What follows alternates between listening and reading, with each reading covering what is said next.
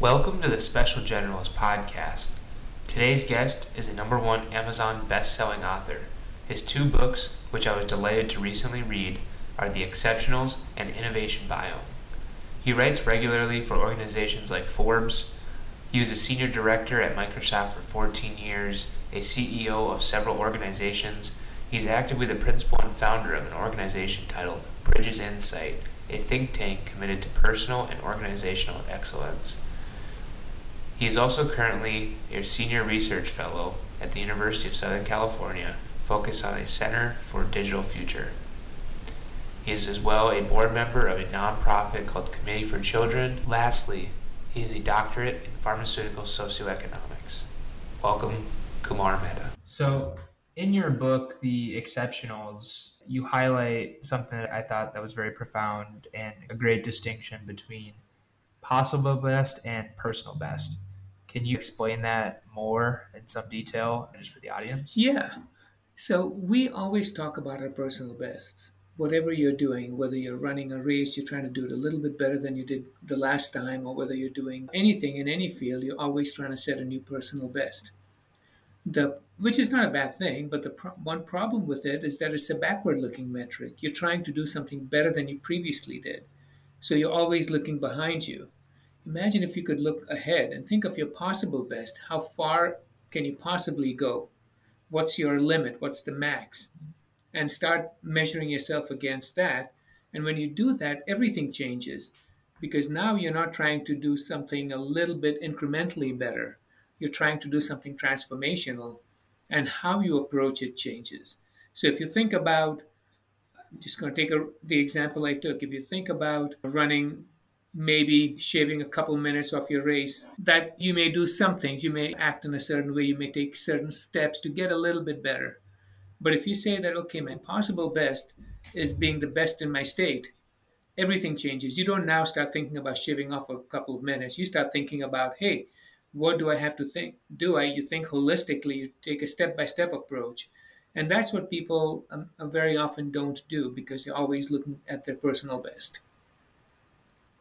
It seems as though it's more of a visionary-esque type of thinking, even the same in regards of business, whether you're measuring against an ideal goal, like a 3-year picture, versus backwards looking and trying to incrementally make improvements. And so that visionary type of thinking, looking out in front of you, allows you to make and think, like you had said. I really like that. I think the distinction between the two for people is good. I also think it's good to have maybe both as a measure, as you detailed in some of the metrics like micro excellence and fine-tuning the details. Meanwhile, again, looking for what is your ceiling? What is your potential? In the business world, this would be an equivalent in the business world would be 10% thinking versus 10x thinking. When you're trying to improve something by 10%, you do it incrementally. You just try to do whatever you're doing a little bit better. But when you're trying to improve something by 10x or 10 times, you just rethink everything. And to some degree, it's very comparable to the personal best versus possible best.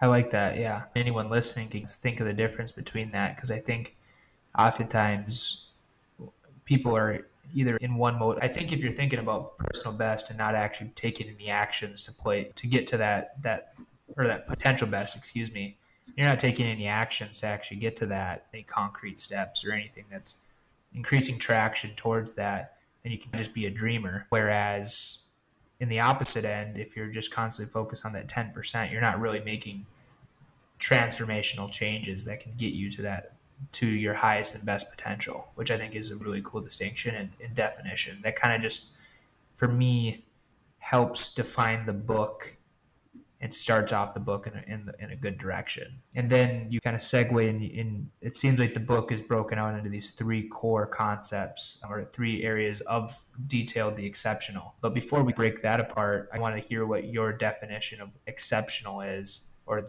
being an exceptional as it relates to maybe listeners or anyone. Yeah, you're exceptional when you reach your possible best, when you fulfill your potential. We're all born with a certain degree of potential. And when you reach that, or when you get close to that, you probably will never reach it. But when you get close to that, you're exceptional. And it could be in any profession. When we think of exceptional, we think of these superstars we see on TV, on the playing field, or on getting an award. But it could be anything. You could be exceptional as an architect, as a nurse, as an accountant, as in any profession. You just need to become the best you can be. And that is what being exceptional is. Now, everyone wants, when I researched the exceptionals, I looked at people who reached the top of their field, whether they won a Nobel Prize or whether they were musicians in a big orchestra, or just people who scaled their own pyramid. And I try to understand what makes them who they are. And that's what the exceptionals is all about. And these are all people that I like that. And these are all people that achieve or reach their possible best. So do you think that the best is domain dependent, or do you think best is just relative to whatever that person was meant to do? I guess I'm asking, do you think that an individual has a potential best in multiple domains? It's just that this with a sense of purpose, because they couldn't reach any better because they didn't have that purpose. So I guess I'm saying, like, you have potential as you're born, but finding that purpose, finding that direction, finding that aim, like you detail in your book, is a requirement to be exceptional. Yeah, you can only become exceptional in an area where you have a natural ability. Right. I am not going to sing like Adele, or I'm not going to play basketball like Michael Jordan, just because I don't have those gifts. Now, but I may have other gifts. All of us have something that we can become exceptional at. You have to find out what that is. If you are meant to be the greatest lawyer in the world, I guess let's phrase it this way, or as a use case. Let's say you're good at hockey, golf, and baseball, and you have a very high potential in all three of those areas, in which you have the decision to obviously make that said direction of which you'd like to go. One, the use of all three may actually benefit one of the others, but that's aside the point. But let's say that you do want to become exceptional, and I guess I'm saying that to become exceptional, you have to find a purpose in one of them that transcends the effort that's required to do that. So you obviously have the natural ability. Yeah. And so the thing that I like is that you complement the effort and the purpose that's required to reach exceptional status, not just you're naturally there. I'm sure there are some that, but it's very rare that you don't see behind the work that goes into Usain Bolt running and winning the Olympics, for example. So I guess, does that clarify my distinction? Yeah, you're right. Yeah. As long as you start in an area, and you could be naturally gifted in multiple areas, like you said, you could be in tennis or baseball or golf or whatever you use, the three examples. And it could be in any one of them that you decide that, hey, this is going to be my thing, and I'm going to become the best that I possibly can. And so here's another example I think that is interesting, and it translates to some innovation, but for an example, the shot put was traditionally done through a glide motion. And it actually took a discus thrower who was primarily good at discus throwing, which is a rotation throw. And they took that throw and introduced it to shot put, and that is now the standard throw for shot put. And so there's an interesting play there for me. It's okay, yeah, you were good at both of these, and then you translated and transferred this methodology over to this domain. And I love that where you're talking about this moment of period of you're at this potential best, you're trying to find your purpose, and you're trying to think about what potential best means with your innate abilities and your previous experiences, etc. So there's obviously a lot of variables that go into becoming an exceptional. But what I think that's really practical and great about your book is that you lay it out in these three domains, and it has this nature versus nurture feel to it. But what I like about it is that the nature side of it, or instead of saying it's just nature versus nurture, you also append the idea of effort and grit and the will to succeed. And these three are what you say are the 50% is innate abilities, your nature, 25% enablers, and 25% intense effort. Could you explain maybe those three, and then maybe we can expand on them a little bit more? Yeah. So if there is such a thing as a formula for becoming exceptional, that is what it is. 50% of what makes someone who they are, the best in the world at what they are, is just what they are born with, whether we like to agree with it or not. It is just what you're born with. And the examples I gave, if you want to become a Michael Jordan or an Adele, you just have to be born with certain set of traits that a lot of people aren't born with. And there's been enough research in here where people have studied to say that it's roughly 50% or higher of achievement is based on your genetics. That leaves 50% remaining. And of that 50%, roughly 25% comes from sheer hard work. And again, it's not a number I'm making up. There's been enough research that shows the link between effort and outcomes. And in multiple fields, in sports and education and games and in many things, the researchers have actually studied how effort results in outcomes. That's roughly 25%, 28%. But for purposes of this book, I've rounded it off at 25. That leaves the remaining 25%. So you've got 50% of what you're born with, 55% of how much you put into it, and the remaining 25%, and this is the make or break. Everyone knows that, you have to be talented and you have to work hard. There's really nothing new. But the remaining 25%, the enablers, are a set of 5 things that I came across in my research studying many people who've been exceptional. And they are the environment you've grown up in. Is it supportive? Does it nurture your growth? It's the self-belief you have in yourself. If you don't have that self-belief, you're not going to achieve your potential. And is that kind of self-efficacy? Yeah, exactly. That is exactly self-efficacy. But you've got to have that belief in yourself. The third thing is that you can't do it alone. Do you have the right support structure? Are the people helping you, pulling you along? No one has reached the top alone. In fact, I think I have a chapter in the book called The Myth of the Solo Superstar. Yep. The last two things are, one is your commitment, just a flat out 100% commitment that you don't have a plan B, you just go after what you want to achieve. You don't get distracted. And finally, the last enabler is the concept that I call micro-excellence.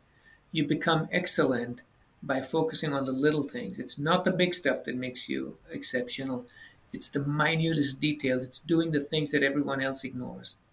And these are the things that actually make or break elements in becoming exceptional at your field. Sorry, that was too much once. But I think as far as my thoughts on the innate abilities, it's the aptitude markers and that idea of match quality. It's more of you're born with a slate of things that make you naturally a match for a certain performance, utility, environment, etc. And you in a specific domain, we're very fortunate now where we have a multitude of domains and games and things that we can play. Before, the strongest survived or whatever the exceptional status was. And now we have a bunch of games in which we can play, which is a great benefit. And I think it is interesting that there are certain personalities or certain innate features of a person that are fit for a specific area. And I think obviously, again, the intense effort, I've always been a big advocate for pain threshold tolerance and the ability to push yourself beyond your limits.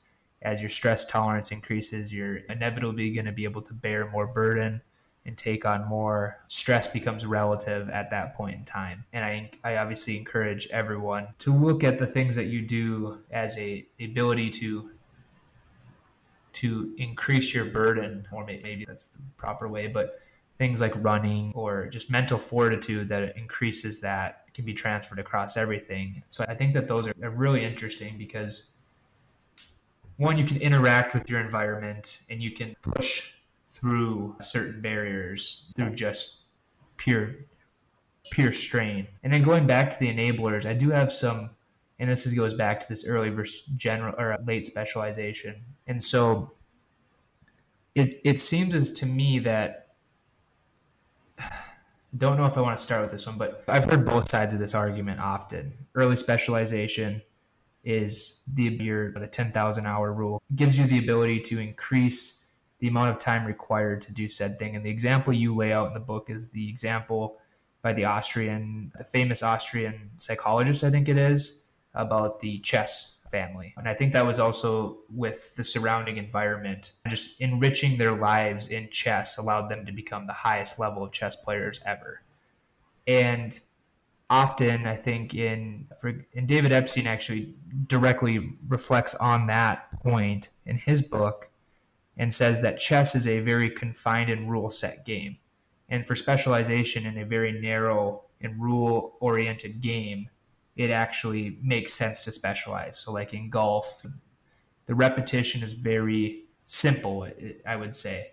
Whereas a very dynamic and wicked environment, the skills needed for the variability across the game is very unknown and very unpredictable. So what's an example of that? Like for an example, and that would be like the difference between playing golf versus playing ball or wrestling. The variables that go into the game are much more dynamic, and right, there's this specialization to playing that own game, but there's skills that you can obtain from playing other games that influence your effect of that game. And so the thing that I think, I agree 100% with you that no matter what, the time that you're spent doing said thing is much needed. But then on the opposite end, I do understand the environment that you're playing in matters. And the benefit of the generalist is that they're able to see analogies and use cross-functional skills across the games that require or are more complex, I should say. And so I guess I would be interested to hear, and maybe it's just my own internal definition of early specialization, but I think it's more of finding your match and your match quality. Like as soon as you find your thing, start to do it as much as you possibly can. So when I talk about specialization, I talk about picking your thing, picking your domain, knowing where you're going. Now, how you get there can be more broadly defined. So like you said, in chess or golf or certain things that are more skill dependent, whether it's computer programming or the many things, a certain musical instrument, you just need to do that one thing. Maybe in your example, maybe football is different because you have to do many things that where there's uncertainty, although you would argue that there's uncertainty in golf and in many other sports also. But all I say... But less uncertainty. Like yeah. The dimensions of the game are less in whatever. Yeah. I mean, so you play a round of golf and you're faced with countless decisions. You may be faced with shots you've never, ever had in your life just because of how nature affects your ball, how the terrain affects your ball. But keeping that aside, but those let's not get into that. Okay. But getting to your point, if football is different, okay. When I say specialize in football, you just know that you want to be a football player. That doesn't mean you play football all the time. Now, all it means that you build the skills for football. One of the skills for football is teamwork. Whether you get teamwork skills on a football field or a basketball court, it's irrelevant. It's you're getting the skills for football. Another thing is decision making. It's leadership. It's speed. Now, whether you get speed running with a football in your hand or whether you get speed running from a track, these are all the skills that are helping you get better. So I'm not narrowly defining specialization as just doing one thing. It's knowing what it is you want to do, and having a goal and having absolutely. That's what specialization is. You absolutely need to do other things for cross-training, for entertainment, for enjoyment, for getting yourself a break from doing your one thing. I'm not saying you don't do other things. I'm just saying that when you specialize in, I'm going to be a tennis player. Borg, when he was 8 years or 9 years old, said, I'm going to win. I'm going to play on the center court at Wimbledon. That doesn't mean he didn't do anything. And even people use the example of some of the tennis greats as not having specialized, unlike Tiger Woods, who specialized in a sport at a very early age. But even they knew that tennis was their thing. They just played other sports, and there's nothing wrong with that. So that explains the distinction. I think we get too caught up. I think that's a great, I think that the nuance, the definition I could tell. And then after I read the end of your book about pulling from different resources, pulling insights from different domains and the nature of all of that, I started to understand what you meant by picking and specializing in that nature. And even with the self-efficacy, there's studies been done on what increases your self-efficacy, and it's actually one of the contributing factors of that is the more uncorrelated your hobby, the more likelihood of your self-efficacy. And basically it means if you're a computer programmer and a writer and you installed the ceiling fan at your household, you're more likely to believe in yourself to take on challenges. Yeah, that makes sense. And so I think that understanding and understanding that, well, and here's the thing that I am always constantly battling against, because I agree exactly with your definition of what we just displayed, is that there's parents that will, at a young age, take the Tiger Woods method of training their kid and place them and think that they're a prodigy in their sport. And then they stultify the progression and growth of what it means to be that athlete or a well-rounded person for that sport. It works in the case of Tiger Woods, of course, because it's a little bit more narrow of sport versus maybe more of a dynamic sport. And so just understanding that from a parenting perspective of encourage a kid to take pride in what they want to do, but then also put them in growth opportunities to, as oftentimes sports are just a quick sample of what it means to be a working professional. Anyways, you're taking those skills and translating them. The majority of sports players do that. And yeah, I think that's great. And then I think, as you talked about forgetting about plan B, this is another one, which is interesting with your case, but I assume that you never had a plan B when you were making your leaps of faith from job or from career to career. Or did you always have an interest that was sparked in the background? No, I just followed myself. There were environmental reasons why I did certain things. By environmental reasons, family reasons, or social reasons. When I did something, I just did it. And I think one of the things that people often do that kind of holds them back is have a plan B. And plan B, by definition, is a safety net that, hey, if I'm going to be a baseball player, if that doesn't work out, I'm going to go and work with my parents or work in a family restaurant or whatever it may be. That's the plan B. That's the safety net. And once you keep thinking about that, in order to become a major league player, in order to become a PGA Tour golfer, whatever it may be, you really have to go all out. And if this plan B is holding you back and you're always thinking, today I just didn't do well, and maybe I should consider going and doing this other thing, that's never going to let you go out and reach. But if you just say, I am going to go and do this, and that's all you think about. Now, there may be plan Bs. You may have multiple plan Bs. In fact, your best plan B is your plan A, because everything you learn, you can say that. And I wrote the example about Joan Samuelson, about the Olympic marathoner, a gold medalist. She wanted to be a skier, but it just so happened that an injury prevented her from skiing. But everything she learned about skiing, she was able to translate to running, which she became one of the greatest runners of all time. So her plan B was her plan A. And that's something that all of us should think about, that it doesn't matter if you don't reach your goal. Everything you learn along the way is going to help you in whatever else you do. Yeah, I think that's great. I always think about, for an example, with this podcast that I'm doing, this isn't my full-time profession. And to some degree, it may take away from, it's this constant flush back and forth. But I identify that this is my opportunity to learn broader than what my position provides. And so as you're discussing this, I don't look at this like I'm going to make any money or do anything in that nature. It's just, I want to talk to people. I'm interested in it. I love reading books.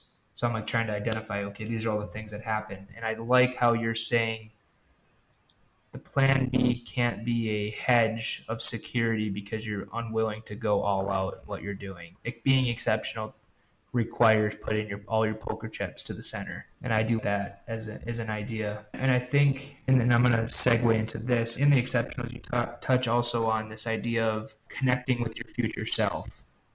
And I guess, how do you know what you're doing from a peak performance perspective is what is best for you in the long term? So it's this peak performance versus longevity art debate. And so I see your ideas and I see where I kind of conflict and contend and contrast. So that's why I'm interested in what you think. Yeah, so I talk about the future self because in most cases, we don't get to where we want to be is because we're too present focused.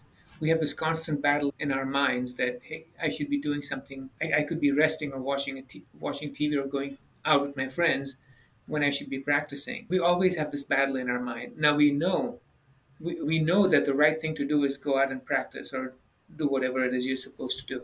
But yet we pick the suboptimal option because it's instantly gratifying.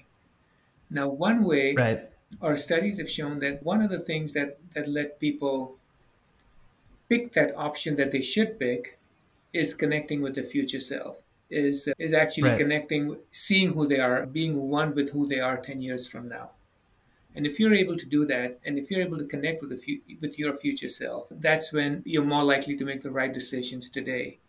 And one of the simplest ways to do that is you take your phone, download an aging app, put a picture of yours, and it'll age you by 10, 15, 20 years, whatever. And you just look at that for 5 minutes and you connect and you think about what your life is going to be when you become that person in the picture. That's a connection with your future self. And that's when you'll take the actions you need to be taking today. And it's an interesting idea, right? Because the decisions you make today affect you today, but they affect the versions of you in the future. And then that kind of compounds and can change the ripples of you in the future. And I guess the question I'm specifically asking is, if I'm a professional athlete and I need to go all in, but it sacrifices the nature of X, Y, and Z in the future of my future self, is that a pursuit worth willing to face? Versus a great example would be if I'm a bodybuilder or if I'm a power lifter and I'm just constantly chasing this absolute best or this potential best of mine with the sacrifice of who I am in the future. Maybe that's what you're okay with. The requirements of building for a peak are different than building for longevity. Mm-hmm. Whether I'm, for an example, if I'm weightlifting and I'm a big bodybuilder versus I'm doing very mobility and longevity and flexibility range workouts and I'm running, I'm doing cardiovascular. Those are two different distinct decisions. And one's better for your future self, one's better for your present self. And so I think that there's a distinction between chasing a peak versus chasing longevity. And maybe that's just the constant decision we're all faced with is just the nature of the future and present self. Yeah, and it absolutely depends on what you want to do. And if you want to be a weightlifter in the Olympics in 8 years or 4 years or whatever the next, you have to take a certain set of decisions and actions. But if your goal is to be fit and healthy for the long term, you make a different set of decisions. So I think, again, it goes to where you want to be, goes to what you want. There's a sacrifice that's made on either the future or the present in each circumstance, and those have to be weighted and understood. And I think connecting with your future self creates an entire time dimension on decision-making and sacrifice and understanding, because you can't have everything. You can't do this and that. Maybe you could. Maybe you need to you chase that peak, as long as connecting with your future self allows you to understand the decisions you make and how they affect your future self. I think that's an exception. I don't overusing the word exceptional. Big, great idea. And I like the practical idea of downloading a picture of yourself. Is there anything that you know, after writing the book, that you've really wished to expand on, or just as the ideas have developed and the conversations have foiled, is there anything that is really... Yeah. And obviously, you're extremely passionate about it. Yeah, the one thing I realized is that for most readers of the book, there's some good ideas and everyone can apply something, including me. We can all apply something or the other. But if you really want to be exceptional, by the time you're reading this book, it's too late. You're not, again, I'd love to say that you can do anything at any age. But if you want to become a great golfer or a great tennis player or a great musician, you're not going to do that after you get your business school degree. You can become very good, but you're not going to become the best of the best. And so I want to take the work I've done and move it to a younger age, because that's when you can make decisions that, you know, that can have a longer lasting impact. You can certainly use the principles I've written in the book and make the best career you're in, make the best of it. And you should absolutely do that.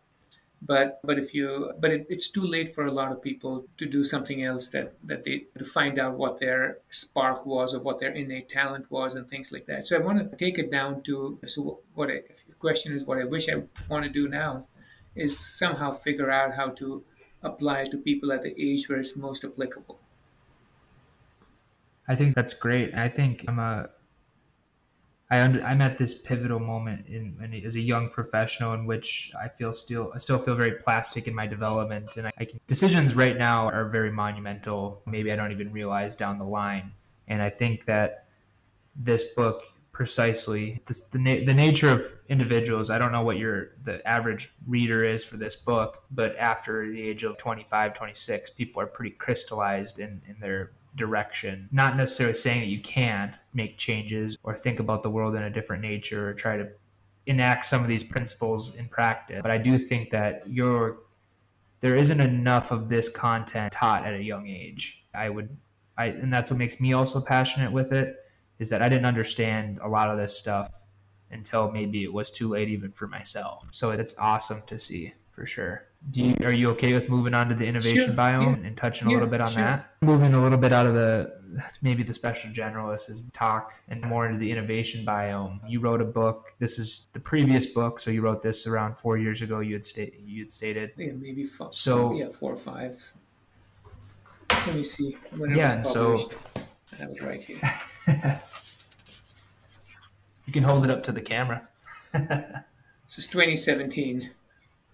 Okay, 2017. Yeah, so I really like this idea of culturing a innovation biome within an organization. And this is the first book I read, so it was probably 2 or 3 months ago. So it's also not as necessarily, I just read Exceptionals. But I'll ask you some questions about it. And I think I have a good understanding. I foster and try to implement a lot of this in my organization as I'm the lead champion of this. I guess to start, just define innovation as it relates, and so others can get a grounding of what you're explaining in the book.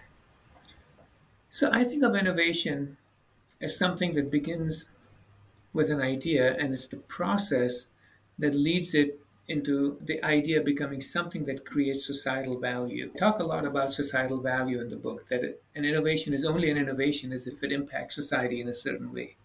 So that, to me, is an innovation, something that has an impact on how we live, work, operate, play, whatever. So it transcends the 0 to 1 nature of you can have an idea or you can have this theory in a vacuum, but once it's actually implemented and causes ripples in the way we do things as it relates to the conventional way, that, to my understanding, is what you defined innovation, correct?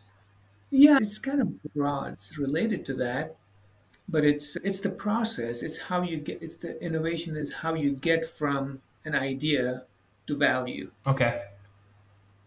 I guess why should anyone care about the idea of innovation? If you're a civil person in society and or you're an individual within a company, what should steer you to a more innovative world? Innovation is what's kept us going, right? If there was no innovation, we'd still be living in caves. Every step of the way is innovation, and it just cannot stop. And I don't think we'll ever let it stop, because by nature, we're curious. We want to create. We want to do something new. We want to improve.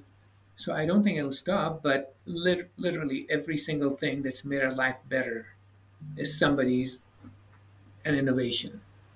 And I think we should always care about it. It's not just a business school buzzword. It is, and it's not only like a big thing, like coming up with something brand new that no one's ever seen. Innovation is all the little things that happen every single day. And when I write about innovation, I use examples like the invention of the contact lenses or the invention of instant replay, which completely changed how we watch sport on TV. It even completely changed the outcomes of sports just because we're able to do instant replay. And so there are all these things that in any facet of life, there is innovation that's really impacting how that process has been done.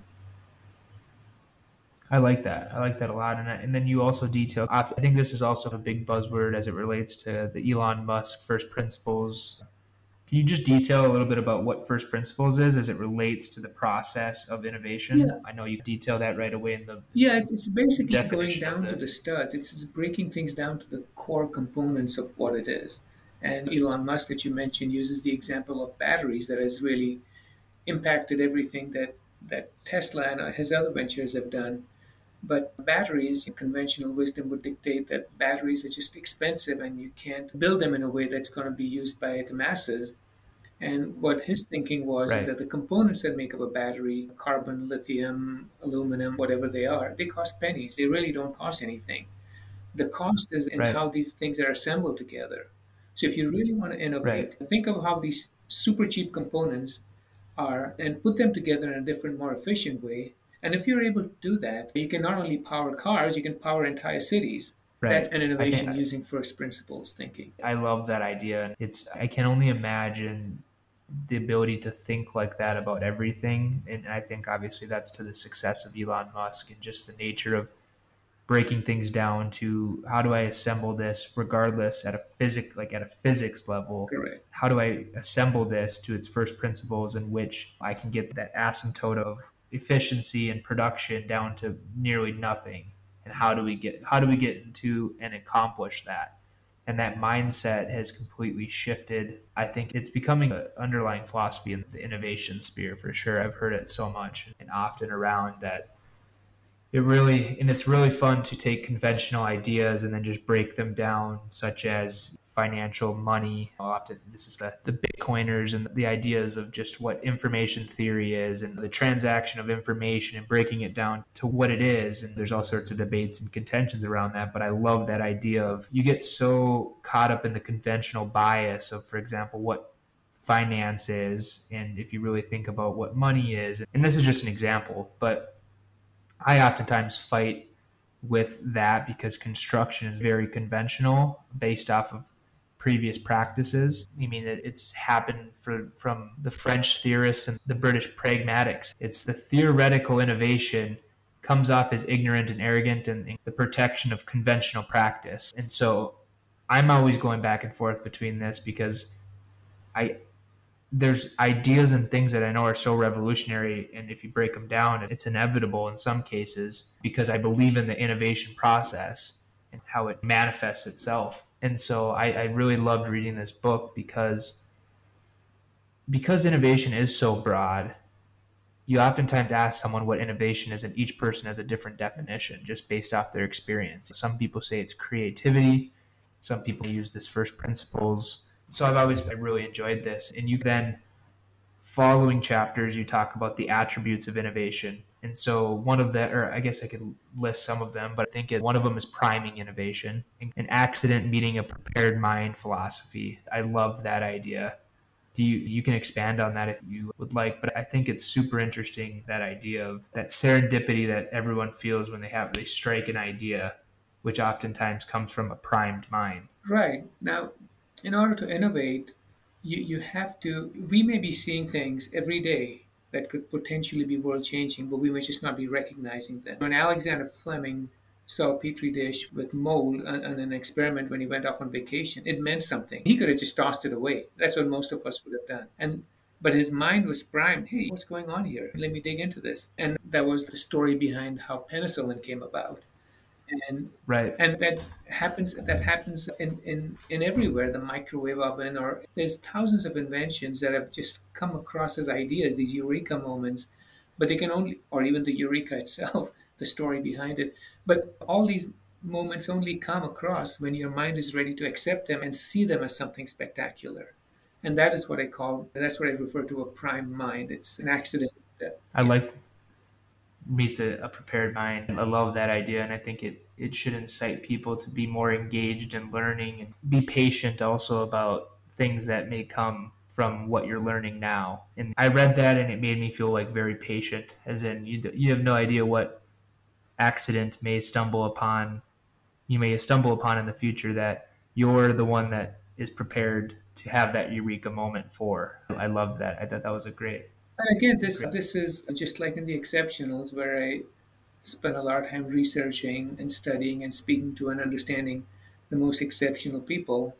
With the Innovation Biome, I had the same process. I studied literally hundreds and hundreds of innovations, from how the wheel was invented 3,000 years ago to all the stuff we do today, like robotic surgery, iPhone, and all the stuff we do today and everything in between. So these things, these elements of innovation that you talked about, and priming is one of them, they're just factors that are common across every innovation throughout time. That's a great definition of what you're defining as an attribute. Another one you said is accepting innovation, the idea of approving and what a fresh mind may provide to strip away how it's done, removing the conventional bias to solving the problem. Yeah, most innovations, every major innovation you can think of, the telephone, the automobile, the internet, all of these things were or the iPhone. All of these were like laughed at, or all of these were discounted when they first came out. And it just stunted innovation because people weren't accepting of them. But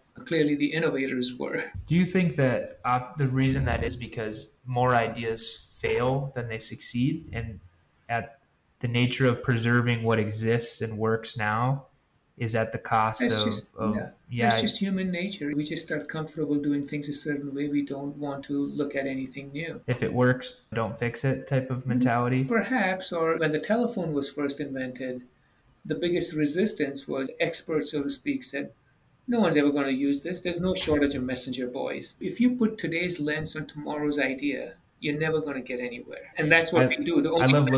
Today's lens. I love looking at the old clips of individuals on The Tonight Show and various TV shows about the internet and how that was mocked at as an innovation as it affects the world. And why would you stream something, or why would you listen to a baseball game when you could just listen to it on the radio? And just the nature of not understanding the utility of some of these. And also, and one of the things I really liked about is the next one is the network development of innovation. And just like for an example, you talked about the electric guitar and how it created ripples in multiple areas of music and different mediums. And that's a really interesting idea as well, if you want to tease that apart. So no innovation happens by itself. It's always a buildup of ideas.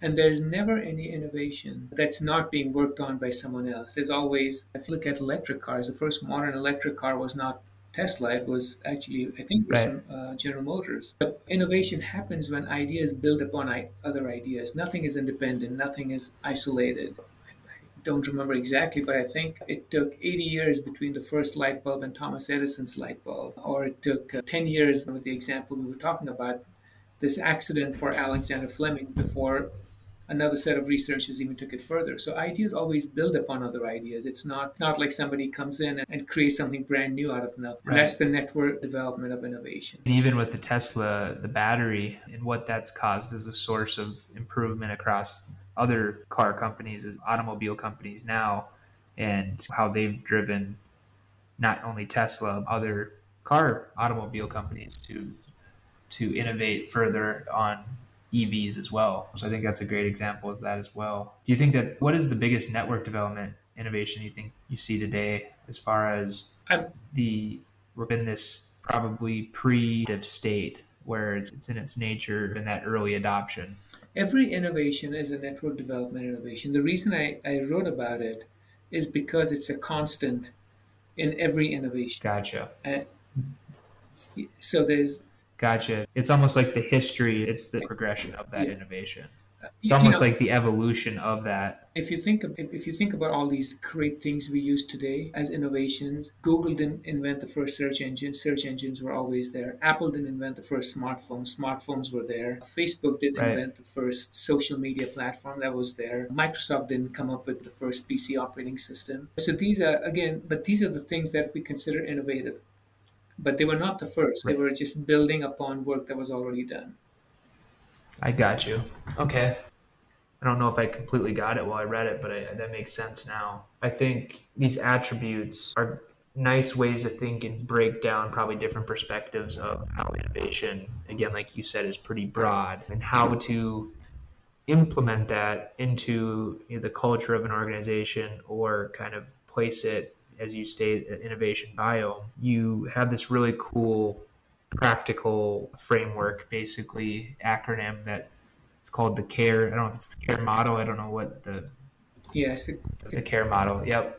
Okay. And it is core. It's execution based, which is, it seems like it's defining kind of your process, your baseline. And then it's advancement for A, reframing, and then experiential. Do you want to talk a little bit about each one of those? Yes, a company is a little bit of a blueprint for companies as you think about innovation. Now, the core activities for whatever company you're in, whether it's in construction or manufacturing or software or whatever it is, there's certain things you just have to do. You have to build your product, sell it, support it, account for it, do your billing, blah, blah, blah. All that stuff you just have to do. Those are your core activities. Right. You can't do without them. Then there are the advancement activities. No matter what you're doing, you're always trying to get better at doing it. If you're If you have a 2022 Toyota, you're trying to think about what you can put in the 2023 version, or for whatever your product. And threading it back to the beginning of our conversation when you were talking about the 10% better, would this be in that category? More or less, it could potentially, but you're just thinking that, hey, what am I going to give my customers next year that they don't have this year? Whether it's software or automobiles, or whether it's you're a movie producer, whatever it is, you're just trying to do things better. And that's just what you have to do. You can't stay stagnant. Now, these are the things, the core and the advancement of things that every business does all the time.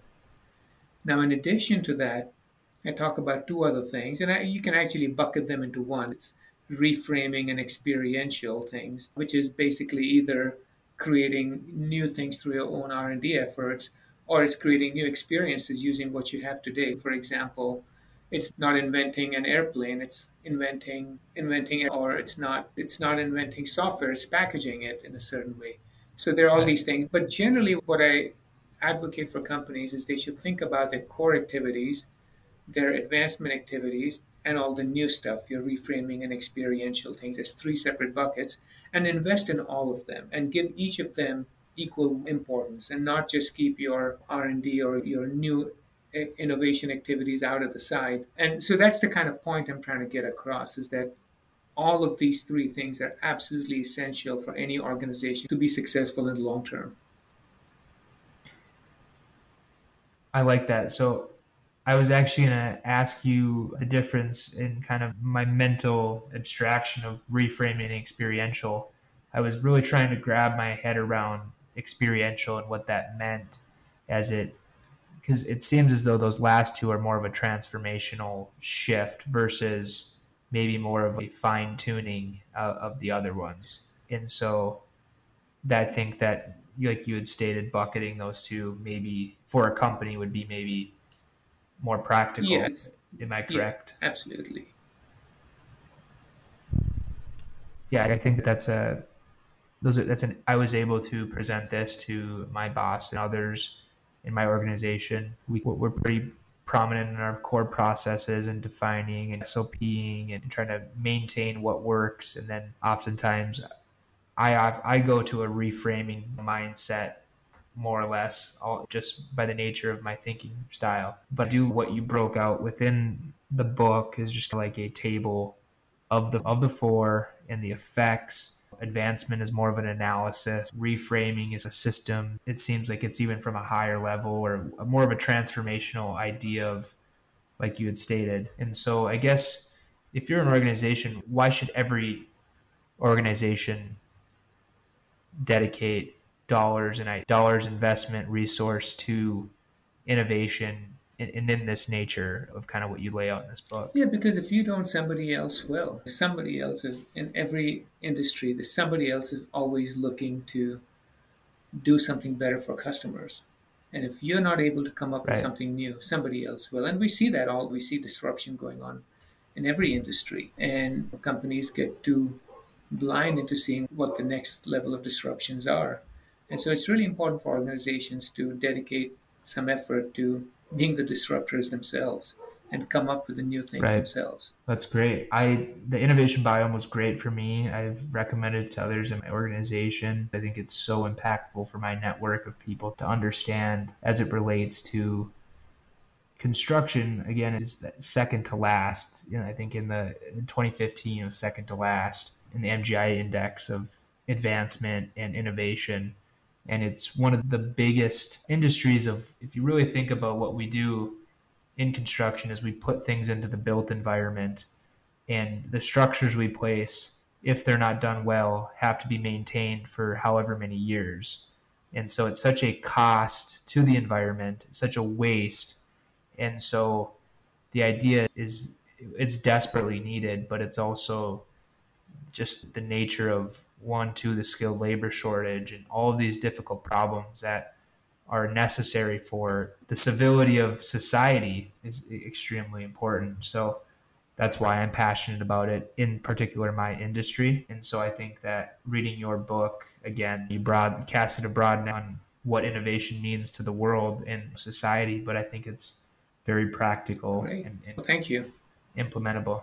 Yeah, I guess I have two questions. I like to give big, broad questions at the end and just wrap things up. What is the most practical advice that you can give? I think it is, wow, that is actually a harder question than it appears. Think about where you can go. Think about your possible best. Think about how you can maximize your potential and live up to what you were born to do. I like that. And as it relates, and my final question is, would that be similar to your advice to young people? Absolutely, especially to young people. I know that, yeah, and I know you're, like you'd said, you'd like to target a younger population, and I hope that the themes and ideas that you're talking about do continue to be more at the curriculum of younger individuals, just because it's such a, it is a general idea, no matter what you end up doing and where, what direction you choose. And it's not only just career, but it's the direction you want your life to go. And so I really want to commend you for taking the time and passion to help people formulate your ideas. And I also commend you for coming on here and talking with me. Thank you. Thanks for having me on. I really appreciate it. It was fun, and you got to listen to me ramble on and go through my loose associations. Oh, this is great. Of the way I think. I love this stuff. No, I extremely appreciate it, and I wish you the best. And thank you. Thank you. Thanks. Thank you. Thank you. Thanks. Thank you. Thank you. Thanks. Thank you.